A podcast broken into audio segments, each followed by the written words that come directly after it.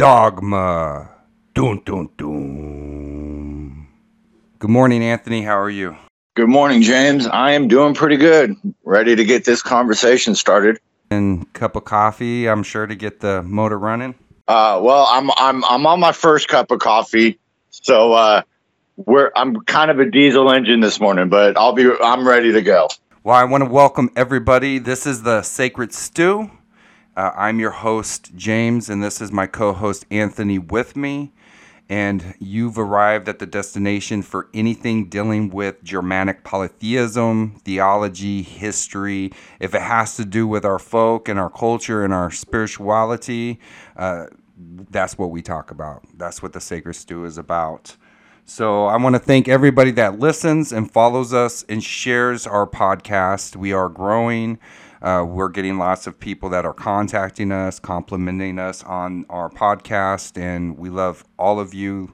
You're part of the reason why we do this. Um, share this information, the knowledge that Anthony and I have in our discussions.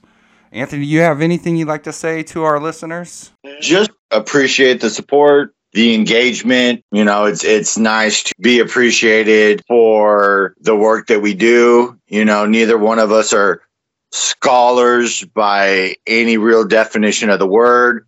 We just know a few things and we like to explore subjects and talk to each other. And I find it very humbling that people find a value in our discussions. So, you know, just uh, thank you.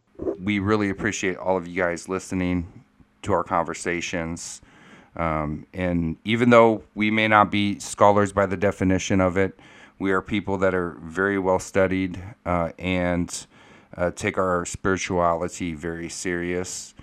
Um, but with that said, uh, I do do want to talk a little bit about and follow up uh, with our episode last week, which uh, I've actually got quite a few people that have uh, commented to me about it. Uh, and it also seems to have raised a little bit of discussion in the heathen community. Um, and this discussion does pop up from time to time. We'll we'll see the arguments of monists and hardcore polytheists, uh, but it, it is an, an, interesting discussion and how it is kind of a dividing line for some people, and it kind of makes people choose sides in the sense of what do we actually believe, what is the truth, because many people don't think that. Uh, our Germanic faith has all the answers and provides us guidance for our lives. And so they always search in other places for, you know, uh, some type of understanding or, or knowledge and spiritual connectedness to to something greater than themselves. So before we do touch on that and reply to those things, um, I just want to say that we have a couple events coming up, Anthony. Uh, we have Folksgiving, which is a tradition that we have in our house where we gather our close friends and families and kindred together and partake and remember those and be thankful for those that have come before us. Um, I guess many people would call it like the feast of the Einherjar. Uh, in that sense, is kind of the the mood that we take. And then also we have the Norvest 30 Kindred up in the Seattle area that uh, has a Yule uh, event c- coming up on December 3rd. I want to mention that. Uh, I will be there. We also have Yule time coming up, and we should devote a episode to Yule itself. I have some interesting perspectives on that, and I'd like to definitely share my tradition that we have in my house that I think people would find fun to do with their children and families. Um, and then also, I want to make mention of because my daughter listens to our episodes pretty religiously. She likes them. And uh, I want to reference the fact that part of the reason that I got into community building was for my children themselves. And um, my daughter asked me last week after listening to last week's episode that if, because I read the letter from Pope Gregory, uh, if she were to write a letter, would I share it on our podcast? And I said, sure. So, Anthony, do you mind if I share this letter? No, uh, your your uh, your wife showed uh, put the letter in the group chat, and that pulled on my heartstrings a little bit. So absolutely read it. All right. So, this is uh, titled "My Point of View" by Hope. I once felt like I was the only kid in the whole world who was Norse.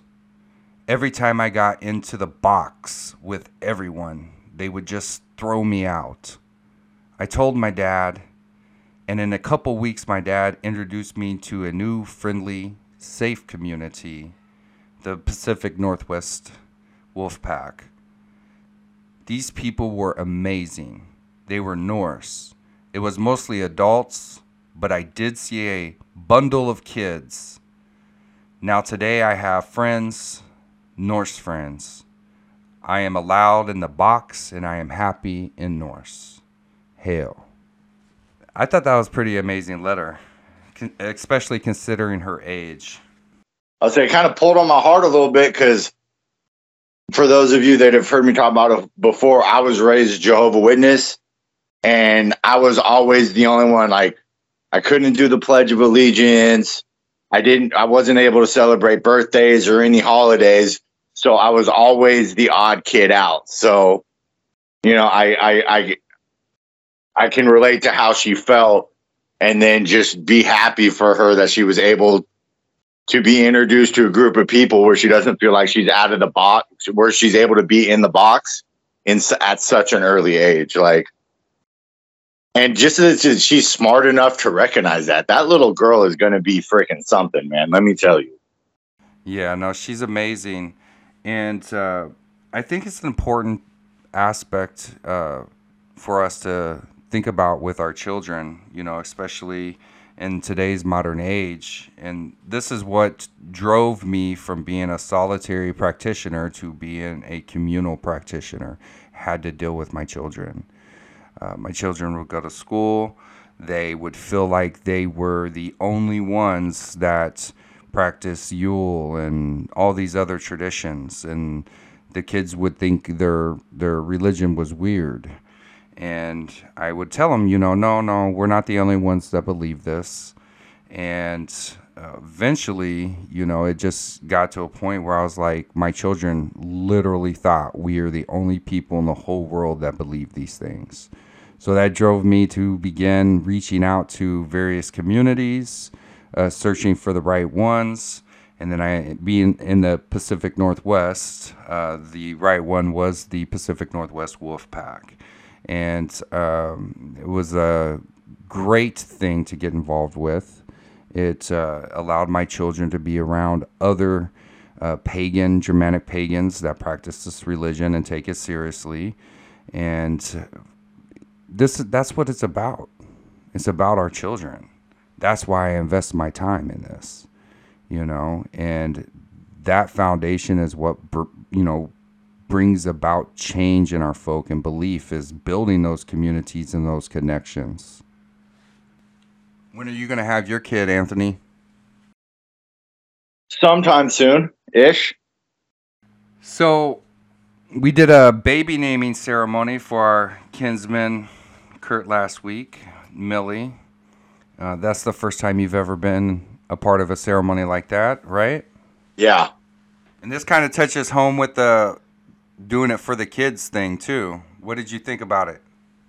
I liked it. You know, like I, the energy in the room was just all love, giving gifts to the child. So they already start out in life with something, you know, material, you know, because like, like I always say, like we have spiritual goals and principles, but we also live in this material world.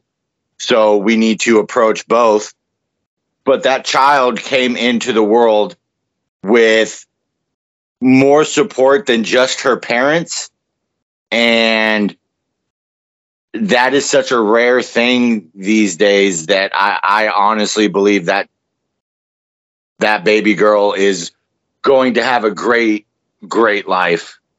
And i mean she'll struggle as we all do but she'll never have to struggle by herself And that just that thought is another is another thing that there's just so many kids that they don't have that. Right.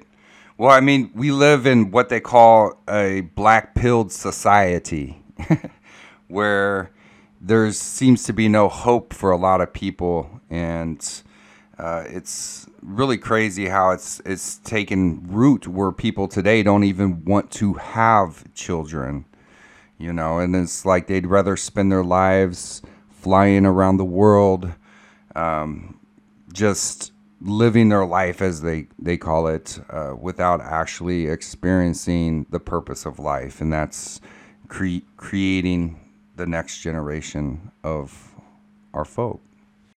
Well, and on that same frame of thought, I I heard something one time that really struck a chord with me. It was if somebody doesn't have children, from their parents up, every single person that lived, worked, suffered, and died to continue their family line, by the, those that choose to not have children and carry on that line, have pretty much disregarded and disrespected the struggle of all the generations before.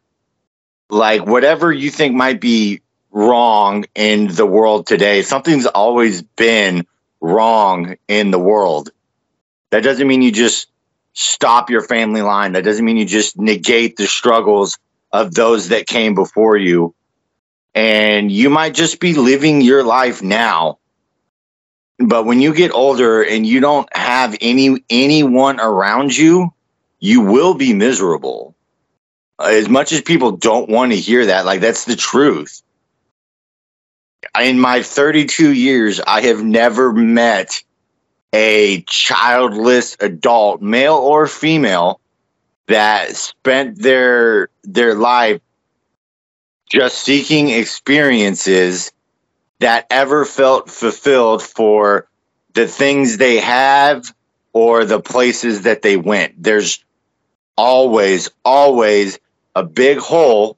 And some will recognize that it's because they never had children, and some will just choose to ignore it. I saw in the chat somebody discussing his job, and uh, at their job, they he was around like a few coworkers and they were discussing different things and uh, one of the coworkers is a young Ukrainian woman and uh, they're having a discussion about global warming or whatever. And and uh, one of the the coworkers had suggested that in 100 years the planet's going to be too hot for everybody to live on. And without us getting into the discussion of global warming and, and this and that uh, I don't really want to touch that yet, but uh, the Ukrainian woman was essentially just black pilled. Like, well, I don't even think I want to have kids. Why would I even want to bring them into a world like this uh, if the world's not even going to be around? Um, there's a lot of people that think like that. That's actually a, a thing. It's a it's an illness. I I believe that's just taking and grabbing the souls of these people. I'm just going to agree because we're not going to get into uh, global warming and all the conspiracy stuff. we're not doing that in this episode. I guess, you know, in touching on the family, I think actually brings a good follow up to last week's episode uh, where we uh, talked a little bit about uh, the Western philosophy and how it's failed the Western man. And if you're just tuning in and you haven't listened to our previous episodes, um, last week's episode, I had l- several people contact us about how good it was. Go back, listen to it, um, because we break down how our folk essentially uh, were subvertly brought into a foreign religion and a lot of it deals with philosophy and how it subverted the ideas and concepts of our gods and our traditions. So go back and listen to it, catch up on that. because this follow up conversation is already presuming that you understand what we're talking about, the context of it. Um, anyways, with that said, Anthony, what are some things you'd like to follow up on uh, about last week's episode? I guess the first two things that come to mind is, you know, and kind of going off, you know, the community bit that we just talked about is the it, it's it, and it might be cliche, it might be overplayed, but the importance of not being a solo practitioner. And this is speaking as somebody that I've been a heathen for eight years now, going on nine. And my first six years, I was a solo practitioner. And I mean, I flirted with other organizations before the Wolfpack. And you know, the first two kind of left a bad taste in my mouth. But to our ancestors, living in isolation from the greater community was a death sentence. And that was physical as well as spiritual. And granted, in today's age, we have a, it's very easy to find mundane connections if you choose to.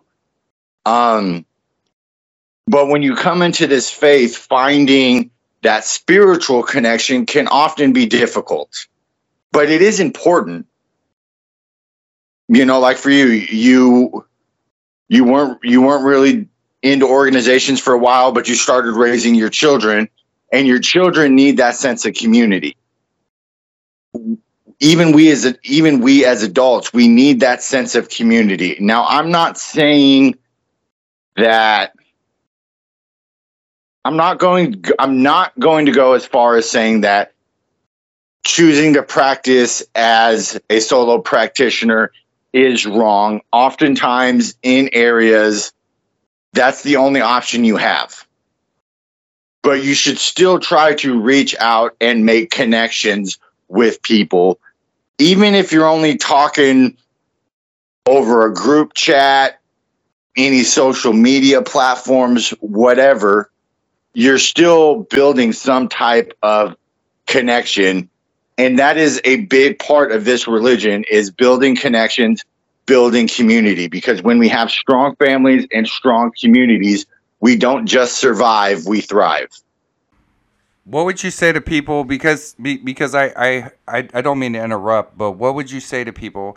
Because in the discussion that's transpired in many chats online since our last episode uh, regarding uh, this uh, Platonic sort of spiritualism um, versus our traditional Germanic polytheism, is I heard somebody say in reply that you know the Germanic people just didn't uh, get to the point, evolve to the point where they would have adopted like this Platonic worldview, and that essentially the way that they understood the God was because the gods is because of them still living in a primitive state in the forests without you know huge centers of populations or cities and that these philosophies were better understood whenever huge cities or communes of people lived together and were able to develop these ideas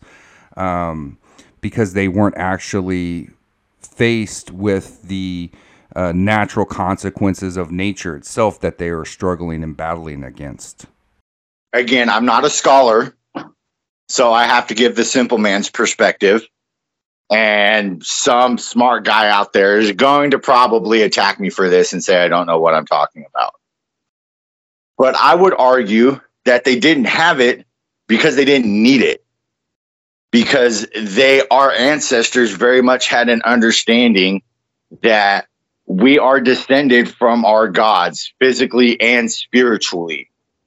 And they un- living in nature the way they did, they the way they did they had an innate understanding that there was no what we today would call a singularity. There was no single source. Everything was in multiplicity.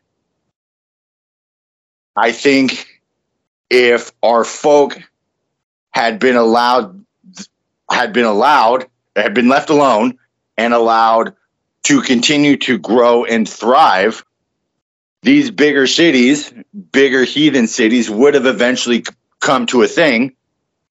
And i do not believe they would have accepted platonism because they would have viewed it as a heresy same way most of the romans did in the early stages before the big brain guys, big brain betas, forced their opinions down the throat through subversion. Like there's no all from an outside perspective, all looking at history, all Platonism, all Platonism and Neoplatonism has done is destroy communities. It puts such an emphasis on the individual that the individuals then disregard the greater communities that they are in and they degenerate into into absolutely nothing. Just that thought by itself would have been enough for our ancestors to be like no we don't want this. We do not accept this. This is wrong. Right. And you know i would add into that argument that uh, it's an illusion that the city life created by the Greeks and the Romans uh, was an illusion.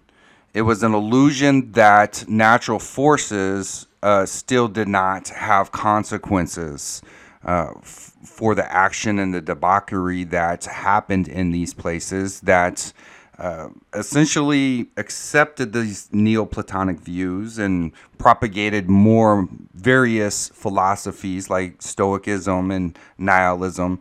And it developed essentially this illusion that one was separated from from nature itself. Whereas our folk recognized that that's not actually the case and they rejected it. And i want to read some people's comments here and i don't know if they're in direct reply to our discussion on our podcast but i i do know that um, some of these folks do listen to our podcast at least from time to time. But uh, what kind of knocked this discussion or got the discussion going was a post by uh, Tom Rowsell, uh, also known as Survive the Jive. And I have to say, I love Tom. His work is great. I don't, you know, as with anything, agree with everything he says or all of his perspectives. Uh, but uh, he is somebody doing immense work for our folk. And helps educate our folk on our history. So, Tom, uh, my conversation and comments tonight in no way reflect my opinion of you because I think very highly of you. So, let's get to that. Where is that at? All right. So, Tom wrote just a couple days ago My view on Platonism among heathens is simple no one can claim that a heathen has to be a Platonist, or that if allowed to continue, heathens would have adopted Platonic philosophy, just as every other religion in the West did. We can't know that. Therefore, we cannot scorn those heathens who reject Platonism.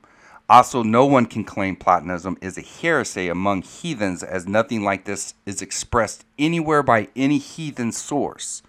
In fact, what we know about Germanic heathens is that they were extremely flexible, allowing the incorporation of Lappish shamanism and even Christianity and idols of Christ in temples, at least in some cases.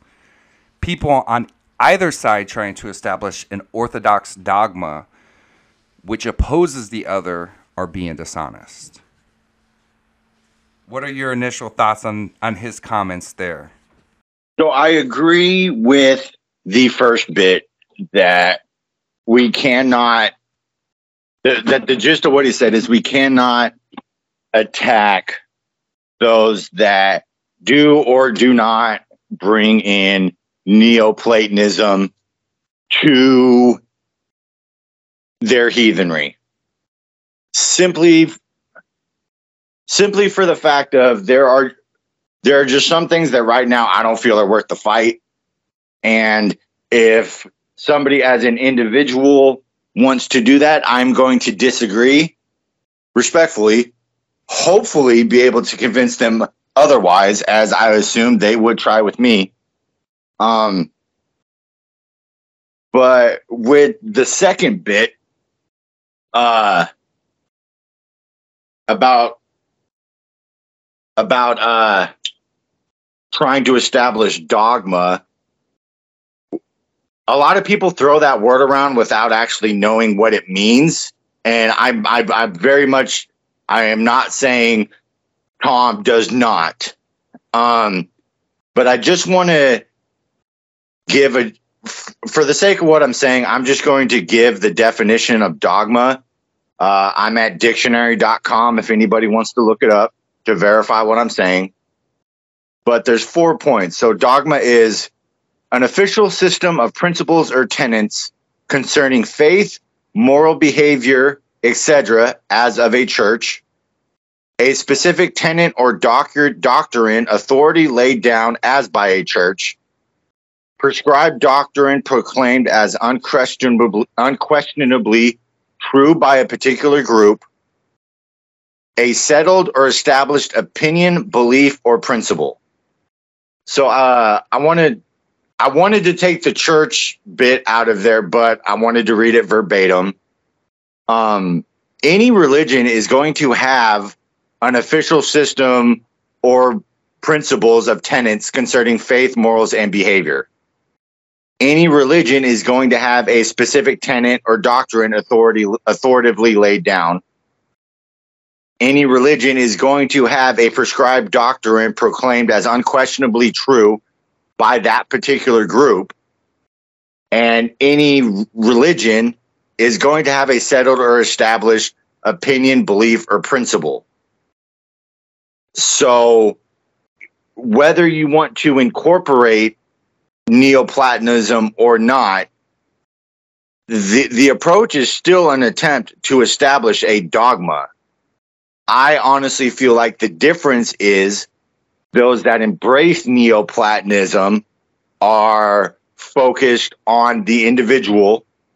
And we see that in the universalist approach and how that's working for them. And those that are not embracing Neoplatonism have a more folkish point of view and we see how well that's working for us. So, and granted, there's exceptions to every rule, but I would I would say that the the general rules are showing, and that that's both again both sides are attempting to establish a dogma, and I wouldn't I would not say they are being dishonest, uh, but those that are bringing in the Neoplatonism do not completely understand the spirit of our ancestors. Exactly. And um, this is important for people to understand is we reject that dogma as not being from our folk or our traditions or our cosmology of our faith. So there's actually a word in our religion for this. It's called trunatur which means of good or correct faith. That's the word for our dogma.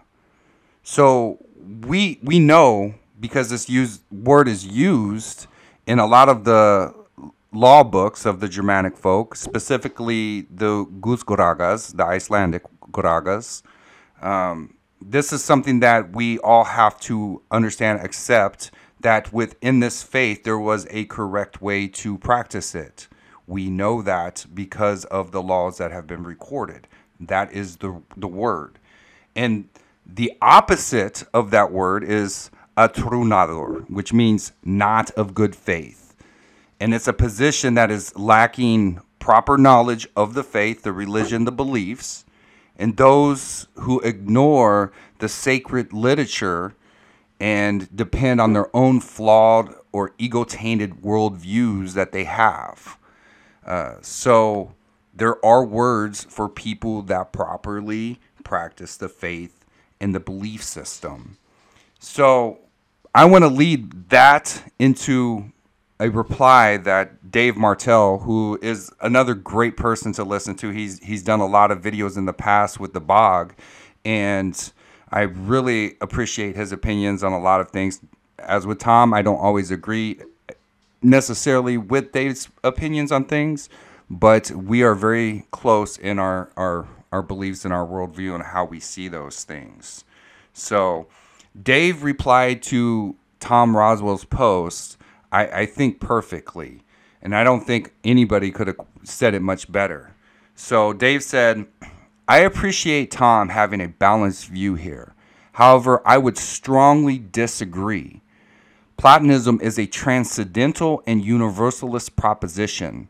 This is completely incompatible with the heathen and foundational Indo European theology at large. Heathenry is natural and determined with a clear, immanent understanding of cosmology. When the myths say that you die, then go to hell for judgment, and then are later reincarnated, you cannot then apply a philosophy that says the opposite. That, by definition, is a heretical understanding of the sources. Platonists get around this by saying that the myths are just metaphors. Myths are inherited stories of a race of people. If the myths don't matter, then our creation doesn't matter, and then who we are as a people doesn't matter.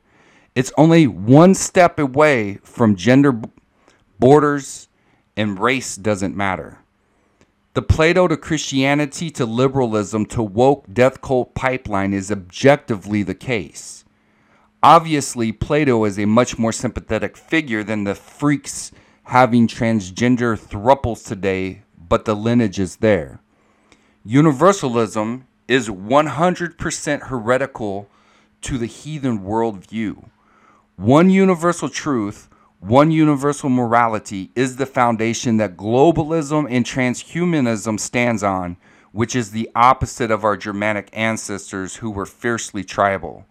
Heathens don't need Platonism. All of the important questions of the human experience can be answered within heathen sources. At best, it's a distraction, and at worst, it's completely incompatible in places. Also, Socrates was literally executed for heresy.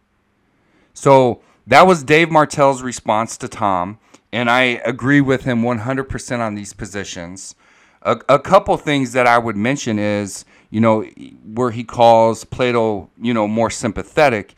And then he also references that Socrates was put to death. There's a couple points that I want to bring bring about this. I'm not sympathetic to Plato for several reasons. Uh, I mean, number one, if you believe in natural law, Plato was subversive to the concepts of the sacred marriage between a man and a woman. Their entire philosophy, and this is one of the charges that was brought against Socrates, was essentially uh, causing the boys to not be men. And the entire philosophy is about breaking down the family unit where it becomes about individuals. You cannot read through Plato without reading all the homoerotic references that are made. And I know that people will say, for example, well, he was using these as metaphors, and the concept was really more of like platonic love. Um, but he did not deny that a man, in fact, he he considered all sexual relations to be homosexual. And this broke down the norms and traditions of the people. Socrates was tried for these things. One of the other things that Socrates was tried for, one of the specific crimes, was essentially uh, teaching people not to believe in the traditions and the gods of that specific community. So, to say that our folk didn't have dogma that they strictly adhered to, there were philosophers that were tried for these things. These were foreign ideas, these weren't things that were common.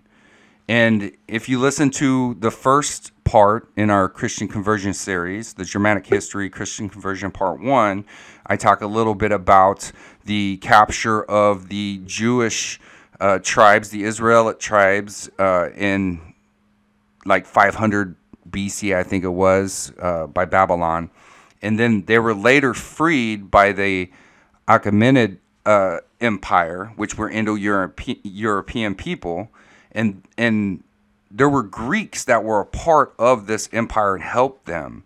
And after the death of Alexander the Great, when the Hellenistic period began, that's when the Achaemenids ended up freeing the Jews. They were, even in history books today, they're applauded for their multicultural society that they built. And through this multiculturalism, this is how these foreign ideas crept into the Indo European mindset, into their consciousness what happened? The end result of every single one of them was the destructions of their empires, was the destruction of their people, was the destruction of their belief system. So that's a couple comments that I would make on in, in, that regard. And there's other examples in history where, like Vespasian, he banned philosophers and killed some because they recognized that these ideas, these philosophies were corrupting their societies. You have any comments on any of that, Anthony?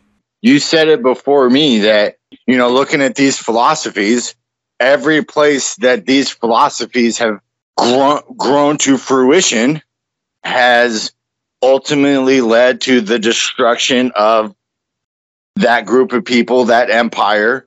And we see this time and time again throughout history. We see Western civilizations again bringing in Platonism and we can even see it today in in, in America today. You've got these Platonic ideas, and we we've touched on Platonism in the New Age mindsets, not even necessarily in the spiritual, but you know across the board.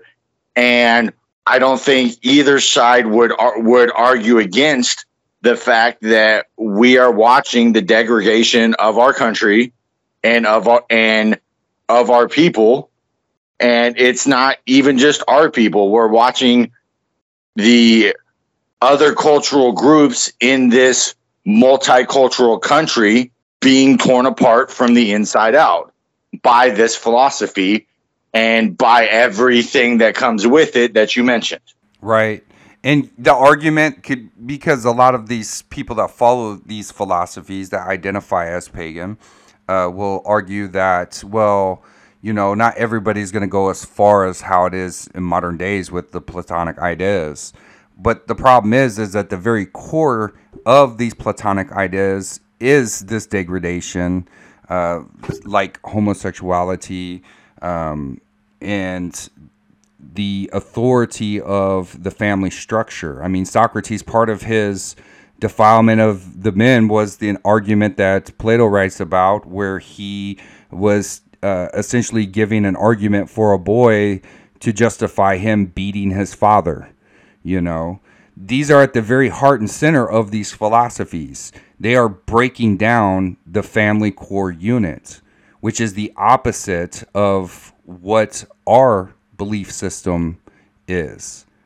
Ours is about creating and regenerating and keeping life going for our people, our folk, our families. You cannot have a single weed in a garden and not have that single weed grow to choke out the rest of the plants in the garden. If you want your garden to thrive, you have to remove every bit of the weed. And in this, the from my perspective, our folk is the is the garden and neoplatonism, platonism these philosophies are the are the weed. You cannot pick and choose to have a bit of a weed on one side, the other, or at one spot because that weed is going to grow and is going to kill everything around it and then grow and kill more and grow and kill more. It's the nature of a weed. Same with same with an infection. You can't have a bit of an infection and have it not try to attack and grow and kill the entirety of the thing that is is infected. You have to remove the whole infection. period. And neoplatonism is the weed, it is the infection. It attacks it attacks the family, it attacks the folk, it attacks everything it touches. And that's just what it is. Even the Christian uh, they wrote about these same concepts, and this is how they justified the the spiritual conversion uh, of our belief systems into Christianity. Uh, a good one to bring up would be Justin the Martyr. Wrote in depth about these ideas and how it essentially, for him, confirmed uh, this belief in Christ being the Logos, quote unquote, which was more metaphysical than actual historic fact. They they take this tradition and they put these philosophical ideas behind them and then this is how they convince the people to stop worshiping the old gods and to worship this one singular so- source or god even they even though they couldn't entirely get away from uh, the the blatant polytheism of like the Trinity and, and such, because these were just these concepts. Uh, the number three and the number nine to our people were so intrinsic in their just way of the worldview, the way that they saw life and understood cosmology. They even with the Christian traditions, they weren't able to get rid of these ideas, so it was absorbed into those belief systems. I mean, what's the saying? When it's true, it won't go away, or it stays, or something. There's all sorts of twists on that statement. Well, it's just like with the baby naming ceremony, as most people recognize that, or it's actually a name fastening ceremony. Uh, but the tradition of the ausa vatni, which is the sprinkling of the babe, or the baptism, as Christians call it. Um, the Catholics probably actually incorporated that exactly how our folk did that ceremony. Um, and then later on, it was more of a submersion type of baptism that happened. Although um, there are, I think there's a couple historians or one historian that have wrote how the people in the north would dunk their babies fully in water in like ice cold water, which I don't find unbelievable um, to harden the baby and the soul and, and, and such. But um, the tradition that we know mostly is the sprinkling of the head three times. Well, and the one thing that I thought uh, was interesting during the ritual was when you pulled a rune for the baby and you whispered it only to the mother and the child. Yeah. So that that's that's kind of a secret mystery um, that is not attested, uh, but it is something that kind of passed down where there is a secret name that's given to the child of where that soul comes from, and you whisper it to the mother so she, she will always know it and will be able to tell their child later in life um, and that the mother is a source.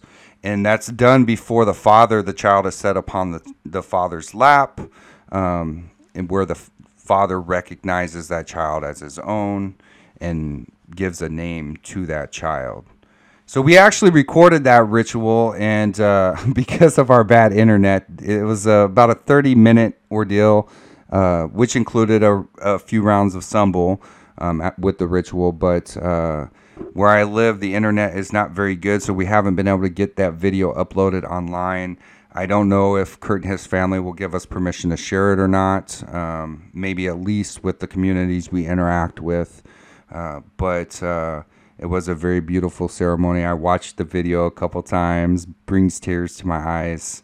Uh, when we get together next weekend for Folksgiving, we'll definitely show everybody the video that's here at my house. Yeah, that was that was a really beautiful thing. I just I just started laughing because your your boy was trying to ask about the secret rune and he's like, I know, and he's, he's like, well, what is it? He's like, well, it wouldn't be a secret if we told you right. oh man. Sorry, off topic. It just came into my head. no, it's great. I like bringing up the kids because that's what this is all about. It isn't about you and I. It's about our children and teaching them this thing. And I, I feel really blessed that uh, there are now starting to emerge people that were raised as pagans. And um, my children will be is one of that one of those generations. So we did a poll on our Sacred Stew channel in Telegram where we actually asked people um, what faith they were raised in before they became pagan, and uh, I found the results uh, not that surprising. Most people were raised as some sort of Christian uh, sect. So in that poll uh, was Catholicism, Protestant, Mormon, Jehovah Witness, Islam, atheist, Eastern Orthodox, or always pagan. I should have had an option for all, uh, other in there, but um, overwhelmingly the results was Protestant, some form of Protestantism, uh, then followed by Catholicism, followed by atheists, and then the fourth leading number was always pagan. So that was 13% of the polled audience were raised as a pagan of some sort. That's pretty amazing. I look at that as a very positive upward trend. Well, and you know, the thing is is f- to build a community and I think that's really rare uh, excuse me. I think that's really where we go from the last conversation on the Christian conversion is that we start now discussing the reconstruction part of things.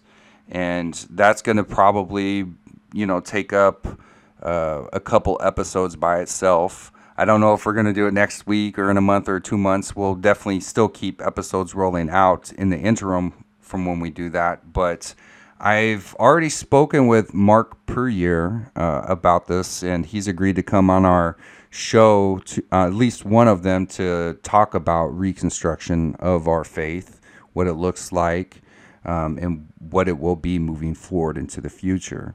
Uh, for those who don't know who Mark Puryear is, he is the uh, founder and director of the current Nor- Norroena Society.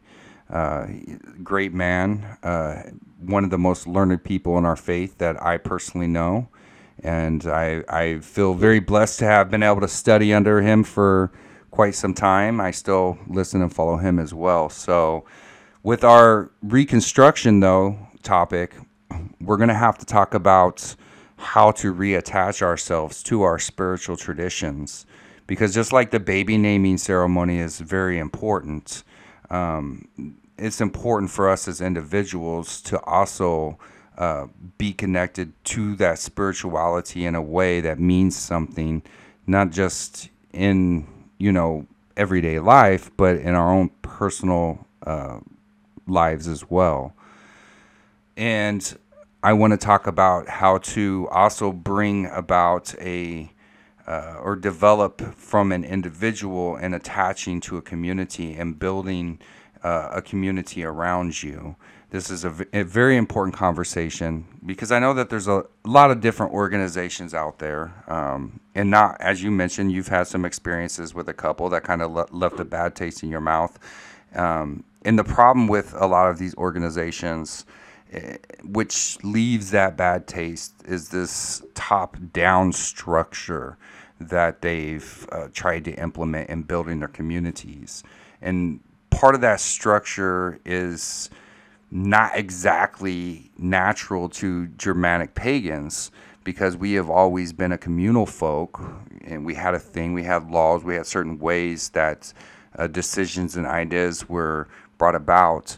And I personally believe a lot of these top down organizations build cults of personality where they are more interested in acquiring followers than actually um, being true and teaching true things about our faith and our religion and our history. So, what I want to discuss in part of the reconstruction is taking the individual from himself to his family to a, a, a clan, if you will, into a tribe because we need to be working towards the future where our folk eventually become one united tribe again. And the only way to do that is to build from the ground up. You cannot artificially inject or create kindreds and clans and tribes. It has to be organic. And Mark had written a book called the uh, Book of Eight, which is the Setian Book of Clans. Uh, and it's kind of like a blueprint to the uh, way that we build back our folk, our belief systems, and our tribes and unite as a people. And not that the book needs to be followed exactly as is. I have my own certain thoughts and certain things that he wrote in the book, but I I I think that it's a good roadmap for everybody to look at, study, understand how we do this. Have you read that book yet, Anthony? I have not. Do you have it, or where do I, I can I buy it on the Norroena website? Uh, you can get it on Amazon, but uh, I do have a copy of the book. Um, I think they just have a digital format on Amazon. You can buy for like Kindle. It's a few bucks uh, if you want to toss a couple bucks their way. But I also do have a copy of it. Um, I can share with you. But um, it's a really good book. It should definitely be on the must-read books uh, for people. Yeah, I will. I will. I will pick it up from you next weekend. And uh, I mean, I'll definitely still buy it, but you know, if you've got one readily, readily available for me to we do that in the meantime. Sounds good.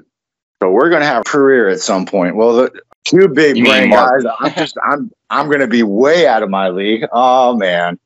No, he's he's he's a great person, and I actually feel very honored to have personally met him, um, and had I don't know quite a few interactions with him in real life, and uh, behind the scenes. Uh, I- was with him on the board of directors of the Norroena Society, and uh, I I learned a lot under him. Uh, there was a lot of great thinkers, um, a lot of great linguists and historians and people that really take our faith serious. And so I, I feel blessed that he's agreed to come on the show. And you shouldn't be intimidated. Uh, I'm pretty much going to let Mark have run of the show because even though he is a bit uh, long-winded, the the thing is is that every word that he says uh, means something because he knows what he's talking about. So it's somebody we should listen more to than try to talk over. Ooh. All right. So, anyways, uh, getting back to the topic um, about family and the important importance of it um, and building that, it's very important that we recognize, as we mentioned last episode, where ideas come from, because we are teaching our children certain ideas. And I know I'm not personally for like book burning or banning or whatever they call it, censorship, because I do think it enables us to understand history um, and how to have the correct perception of our traditional worldview. Um, but at the same time, it's like the TV. If you just give the TV, your child over to the TV for hours and hours and hours every day, you know, that's the information that you're feeding into their head. So we have to be very careful about that. Um, there have been people throughout history, including pagans themselves, that have banned philosophers. We mentioned Vespasian and uh, his son Domitian. Uh, they've both banned philosophers and killed some. Uh, so, how do you feel about this idea of the type of information that we give to our children in these foreign ideas and concepts? How do we protect them and teach them the correct way? Uh, should we be authoritative about it, where it's just like this is the way it is, or should we teach them what these foreign ideas are? What's your thoughts, Anthony? I think it's a slippery slope because let's be honest, the authoritative approach would be extremely easy. But then here's the thing is when you make something taboo that immediately piques the interest. And it can oftentimes pique the interest to the point where people start calling into question what you're saying. You know, oh, you're you're uh you're hiding this information from me. It must be true. Or there must be some truth to it. So, as with anything, it's it's shades of gray. I think we need to be very direct on what is true and what isn't and why we say it's what's true and what isn't but we still need to we still need to allow access to that information because it gives a stark con- it gives a it gives the contrast and it gives our children knowledge of what other people are going to be coming at them with to undermine their faith in who they are. Exactly. And as a parent myself, I have two children. Um, that's the approach that I've taken where I explain to them these ideas. Uh, they hear me talk about it. Um, I feel like my children are way more advanced theologically and philosophically compared to their peers. Um, and a lot of that is has to do with uh, when we see something that isn't right or if they're told something in their school that isn't right i explain to them why it's not right and then i show them how they're being manipulated with that information so being able to give our children the empowerment of discerning truth from untruth um, is the only way, in my opinion, to to approach this. Um, and I don't want to say that I'm sympathetic to like banning books or anything like that. So if somebody takes my words as that, that's not what I'm saying. Uh, I credit a lot of. I've read all of these materials, and I credit a lot of where I'm at today with having this knowledge and spiritually evolving through the whole process coming from a background that uh, was Christian. So I was raised as a Mormon as a child, and these are the ideas that were set in my head. And then I began seeing why a lot of these Christian ideas on my own weren't natural. Plus, my own personal experiences in my life spiritually um, that I obviously didn't understand as a child and growing into a teenager, into a man, and eventually understanding what those experiences were as I connected more and more to the traditions of my people, of my ancestors. The book burnings doesn't it doesn't do anyone any favors when it's all said and done.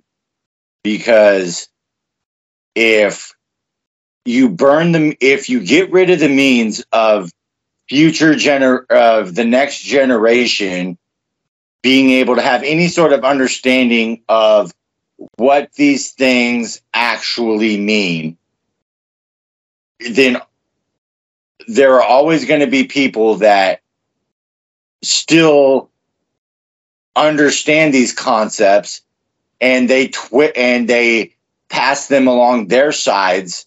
And then eventually this same problem uh, comes it eventually comes mutates and comes back. We can see this with communism. You know people screaming about how we need communism. They don't they've never really been taught the entirety of what it means. They've been sold on a simple fairy tale explanation. And we can see communist countries failing now. We can look at the past and see communism destroying countries and people. And yet they'll say oh but we've never really tried it. So you know and we can look again kind of touching back on the platonism and neoplatonism these these words are thrown out. The vast majority of people don't even understand what they mean because or what what neoplatonism entails because it's not actually taught to the vast majority of people.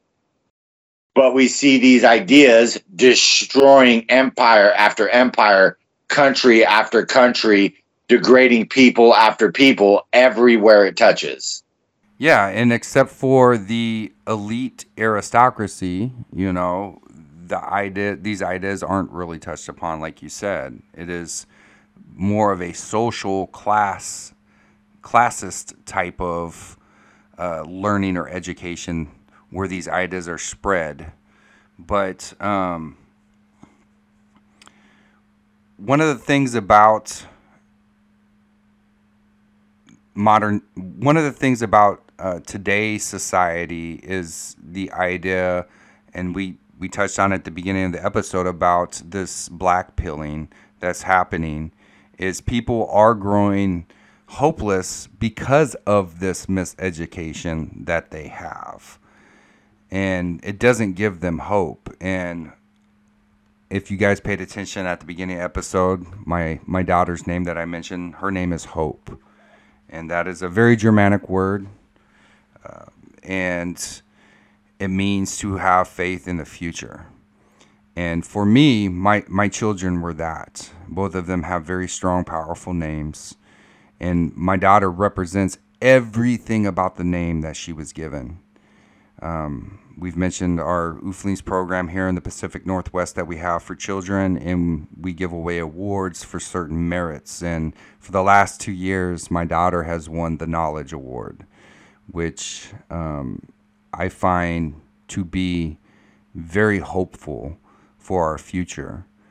Um, if we're not making it about our children and what's in their best interests, then we're failing our children conforming to what our society has become because of these philosophies that have infected every aspect of our way of life. Um, if we don't combat that and if we don't teach a new way for our people, that's all that there will be is hopelessness, black pilling but there is hope. And as long as we breathe as a folk, and as long as we have our blood flowing and we create the next generation and we teach them the right things to do, then we will definitely persevere and survive long into the future. But we can only do that if we start actually taking our traditions and our beliefs seriously because for too many people, and I've used this word multiple times in different episodes, our religion is just a game. It's a mental or it's intellectual masturbation for them. They don't take it serious. So, for those who do take it serious, and you're asking the question of what can you do, the first thing you can do is attach yourself to your family and build that. Have children educate yourself in our faith and our tradition, educate yourself in techniques for surviving in the world, not just the natural world, but the current modern civilization that we live in. Because we can absolutely live our faith faithfully in today's world. We may not be driving or riding horses and chariots. We may have cars and buses and trucks but the day to day morality that we carry and the way that we live our lives, our tradition, um, can absolutely live on. And that's, I think you made the comment before in the past about bringing tradition into the now, and that is the path forward. Yeah, and that's yeah. we can't we can't live like it's 1000 AD anymore. We're in 2022 we can't go back.